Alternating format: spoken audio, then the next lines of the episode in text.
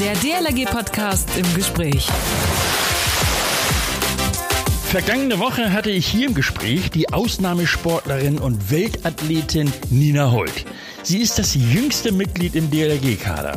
Auch heute bleiben wir sportlich, von der jungen Nina hin zum älteren Semester, zum Baywatch-Opa aus Bietigheim. Olaf Tümmler, mittlerweile dreiundneunzig Jahre alt, er schwimmt für sein Leben gern und das fast täglich. Und er hat noch keine deutsche Seniorenmeisterschaft verpasst. Warum er das in seinem Alter so begeistert macht und wie er sich fit hält, das verrät er uns jetzt hier im D L R G-Podcast. Servus und grüße Gott, natürlich auch mein Moin darf nicht fehlen, auch wenn wir uns hier ins Schwäbische hören, nämlich nach Bietigheim. Mein Name ist Achim Wiese, es ist Sonnabend und dann ist mein Platz im D L R G-Studio. Heute an meiner Seite der sogenannte Baywatch-Opa Olaf Tümmler. Moin Olaf! Moin! Olaf, zunächst mal die Frage, wie kamst du oder wie kommst du, wie kannst du mit der Bezeichnung Baywatch-Opa von Bietigheim leben? Ach, ich lebe ganz gut damit. Man bringt mich ja äh, in diese Situation hinein, ja? Und da muss ich damit leben.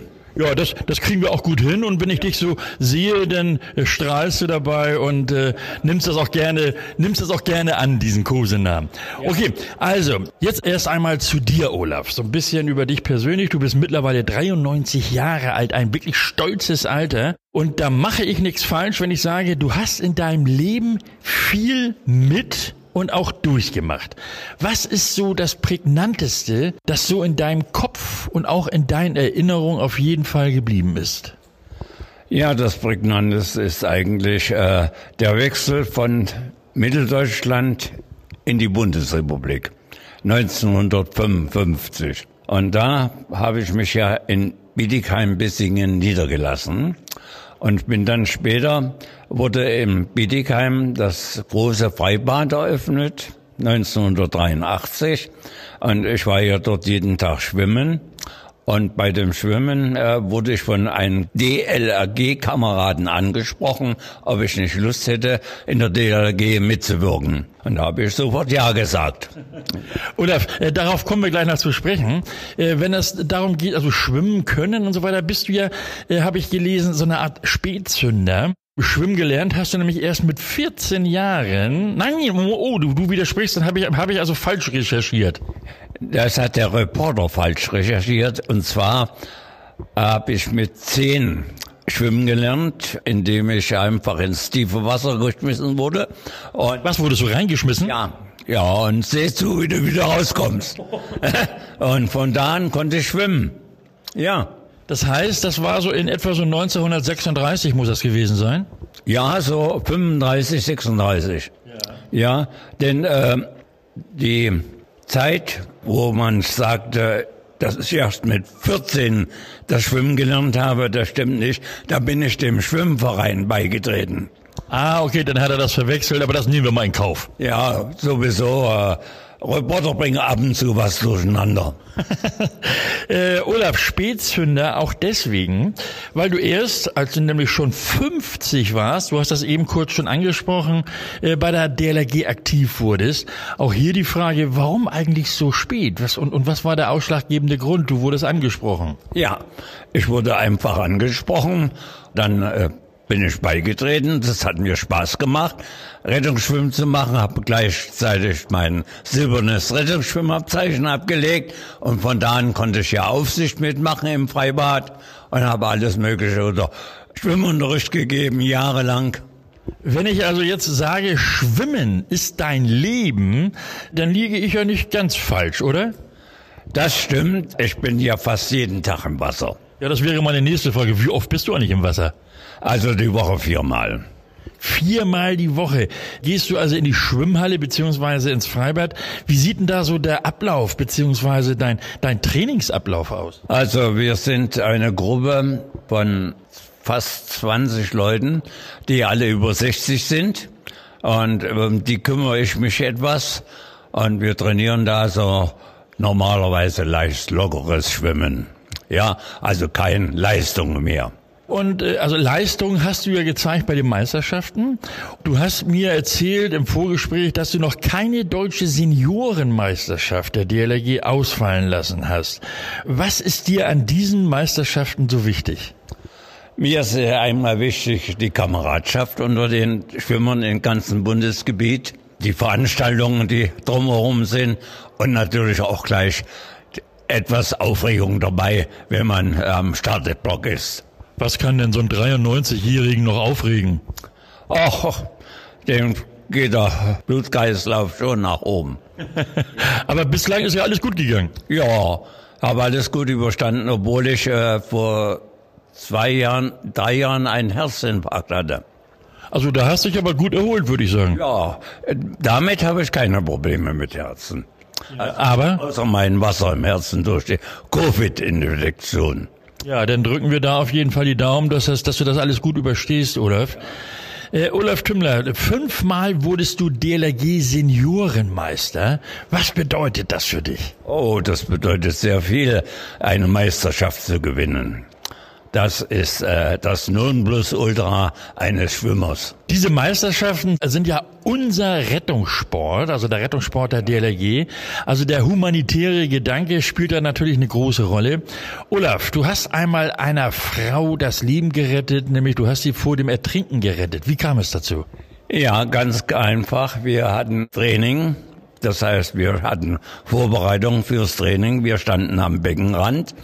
Und da schwamm eine Dame im Alter so von fünfundfünfzig Jahren, die ich aber schon seit Wochen beobachtet habe. Sie schwamm immer regelmäßig am Seil entlang zwischen Nichtschwimmerbereich und Schwimmerbereich, aber in einem sauberen Stil. Und eines Tages hat sie ihre Freundin überredet, sie sollte mal mit durchs Tiefe schwimmen. Und mitten im Tiefen hat sie Tiefenangst bekommen. Und er ist untergegangen. Und die Freundin hat an sie festgehalten, Hilfe, Hilfe geschrien. So schnell war ich noch nicht im Wasser. Ja, es waren ja nur ein paar Meter, aber...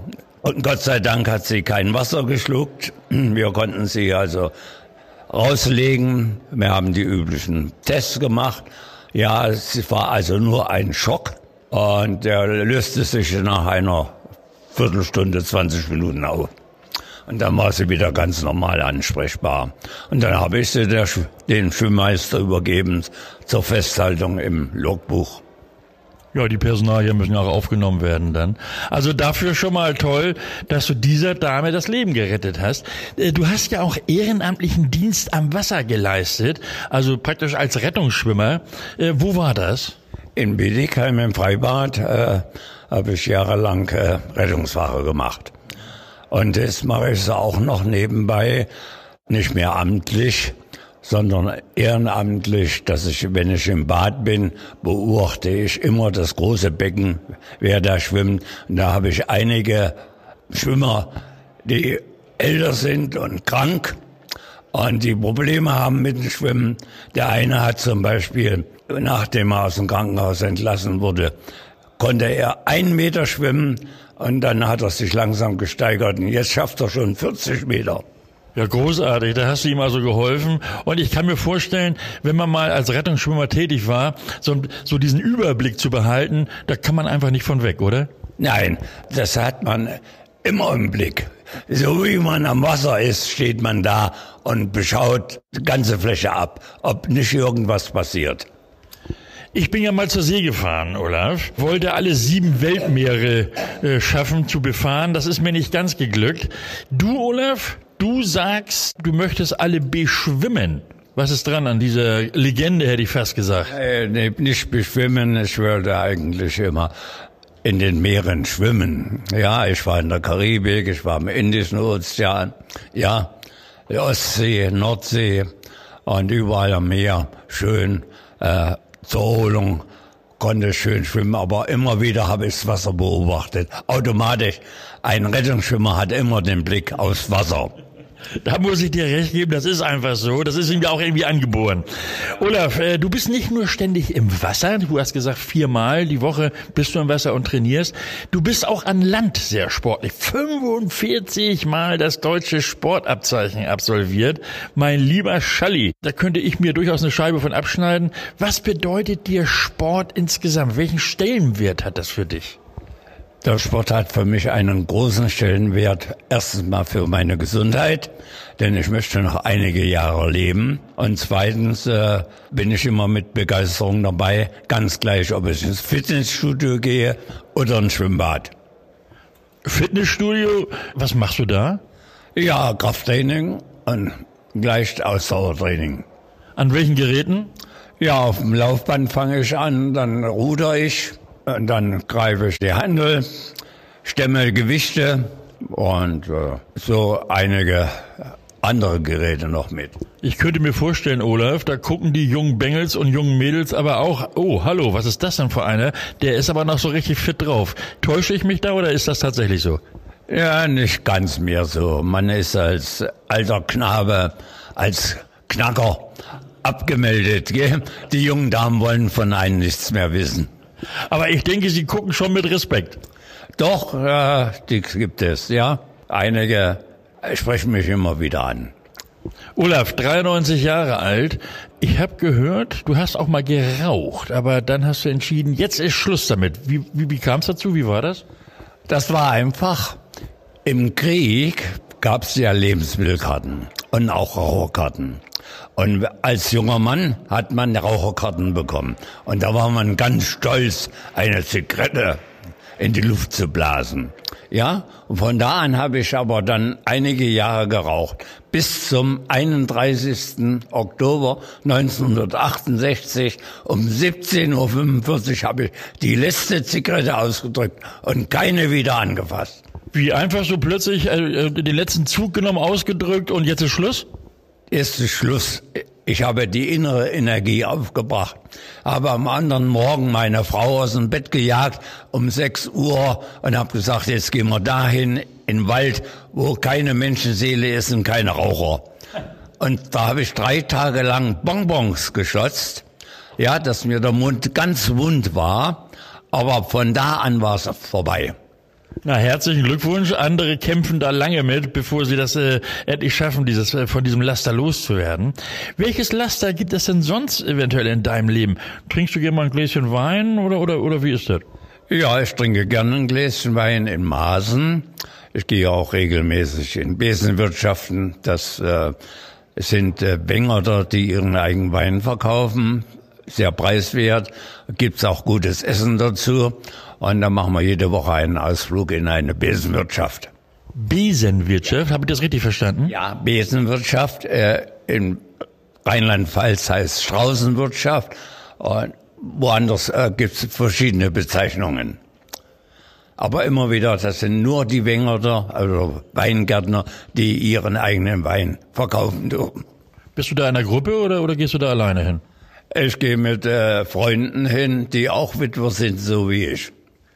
Olaf, was gibt es denn so außerhalb des Sports? Du hast eben gesagt, du gehst gerne mal in diese Wirtschaft. Gibt es sonst noch irgendetwas, wo du mit Liebe und Leidenschaft dabei bist? Ja, ab und zu gehe ich ins Theater. Ja, ich lese sehr viel.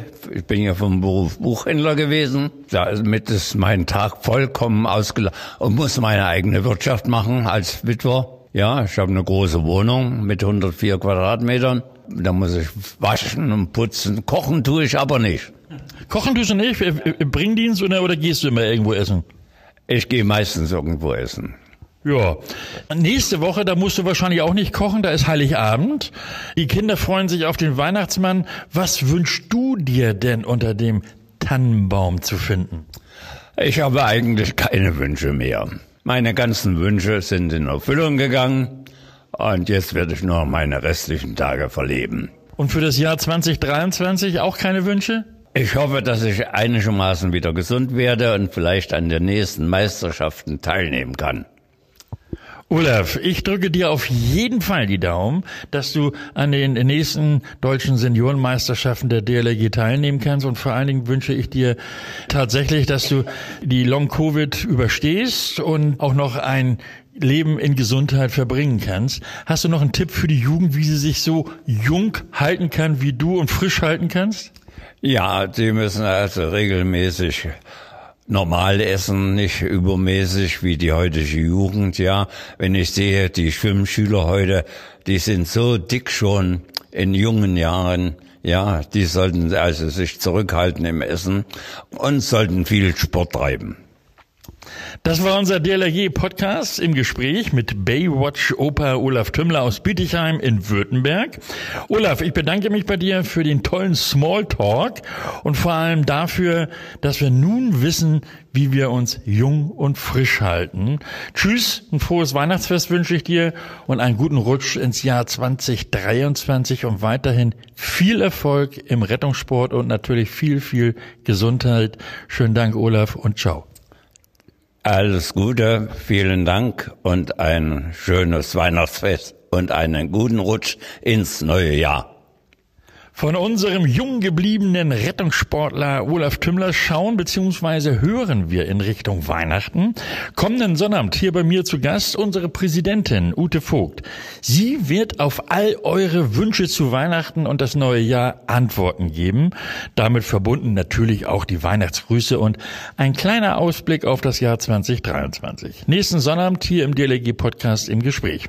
Einen Weihnachtswunsch habe ich jetzt auch schon mal. Abonniert uns bei iTunes und oder Spotify oder hört uns auf dlrg.de slash podcast. Vergesst eure Kommentare und Bewertungen nicht, zum Beispiel bei Facebook oder auch Instagram. Also das Teilen, Liken oder sonst was. Fragen und Anregungen übrigens sendet ihr bitte per Mail an podcast at d l r g punkt d e. Mein Name ist Achim Wiese, schönen Dank fürs Zuhören. Bis nächsten Sonnabend, also bis Heiligabend. Man hört sich. Der D L R G-Podcast. Jeden Samstag eine neue Folge.